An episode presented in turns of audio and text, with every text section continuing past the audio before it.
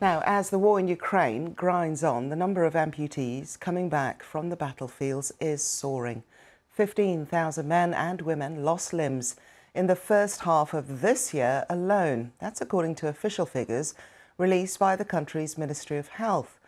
The government won't reveal how many are soldiers, but the vast majority are likely to be military. That means that Ukraine has seen more amputees in six months than Britain did in all six years of World War II, when 12,000 UK servicemen and women lost arms or legs.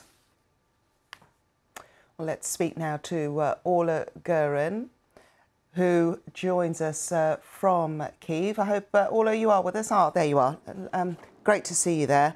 Um, so, Orla, what more can you tell us about this? Well, I think this is an aspect of the war that has received very little attention until now, but we know that day after day and night after night there are more amputees coming from the front lines, from the battlefields, uh, particularly from the east and south of the country. Now, Ukraine has been carpeted in landmines by the invading Russian forces. It's now described by the UK mine clearance charity, the Halo Trust, as the most heavily mined country in the world, and there hasn't been this concentration of landmines in any part of Europe since World War II. So the scale is absolutely enormous, and as Ukraine tries to push forward with its counter-offensive, its troops are battling against these landmines and in many cases falling victim to them. Now the numbers are a very hard thing to pin down because the government here treats information about deaths and injuries among the military as a military secret. So all we have is the figures from the Department of Health. But they do say that in the first six months of this year alone, 15,000 Ukrainians have lost limbs. Now, that is a staggering number. Uh, we have met some of those, and some coming back from the battlefield now have not lost only one limb. In some cases, it's two. In some cases, it's even three. And we have interviewed one veteran who lost both arms, both eyes, and his hearing. So these are very complex cases that will require a lot of care and support over the longer term, while Ukraine is still fighting a war. It's a new battle and a tough one. Every day, Andrii Smolenskyi tries to regain his strength and improve his balance. Tries to reclaim some of what the war took away. He's still a fighter. In uniform, his call sign was Apostle due to his strong faith. Andrii led a reconnaissance team until an explosion in late May. I remember how I uh, started climbing uh, a little bit out of the trench. And uh, the next memory is I just waking up in the hospital. It felt like I just were dreaming. Everything was so dark, I thought, oh, what a dark night. And what a weird dream. Andrii lost both eyes, both hands, and most of his hearing. By his side, through it all, Alina. My wife is incredible. She's my hero, 100%. Um, she with me. She supported me a lot. I felt like I have my family, and uh, my family is strong in hard times. And these were the good times in the Carpathian Mountains. The couple married four years ago this month and are bound together now more than ever. The last uh, three three months, I started to even love him more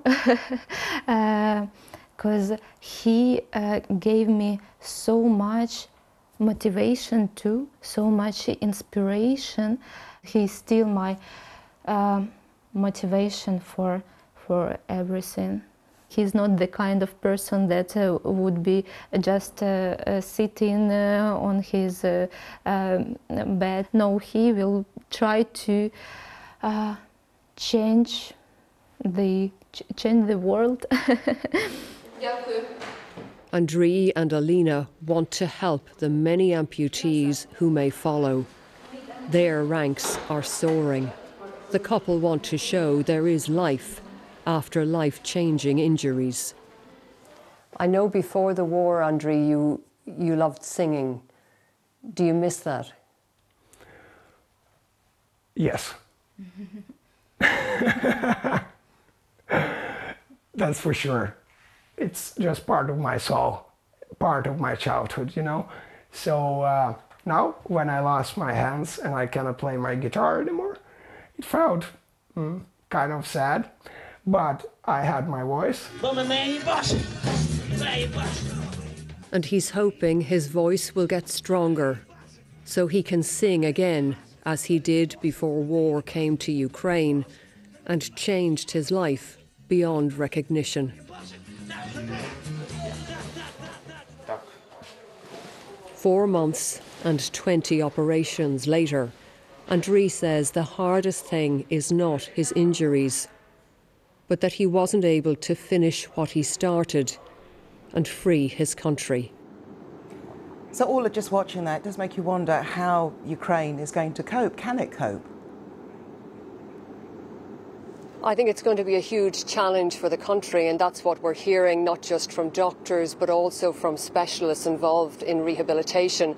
On the one hand, there are the physical needs of these amputees, and bear in mind many of them are young men and young women who will need care over the longer term. There's also the trauma that many will bring back from the front line. Now, there is support available here in the country to military veterans. The, the government provides a lot of medical care, rehabilitation pensions, compensation, and so on. But people have been talking to us about the fact that this will be an issue of integration, of allowing people to feel part of Ukrainian society again. And one woman involved in rehabilitation said to us, we need a new definition of beauty and bravery in Ukraine. We need to be able to appreciate the fact that people have lost their limbs fighting for our freedom. And she said, this is our new normal. We have to get used to it, but it will take years. Okay, Orla Guerin, thank you very much.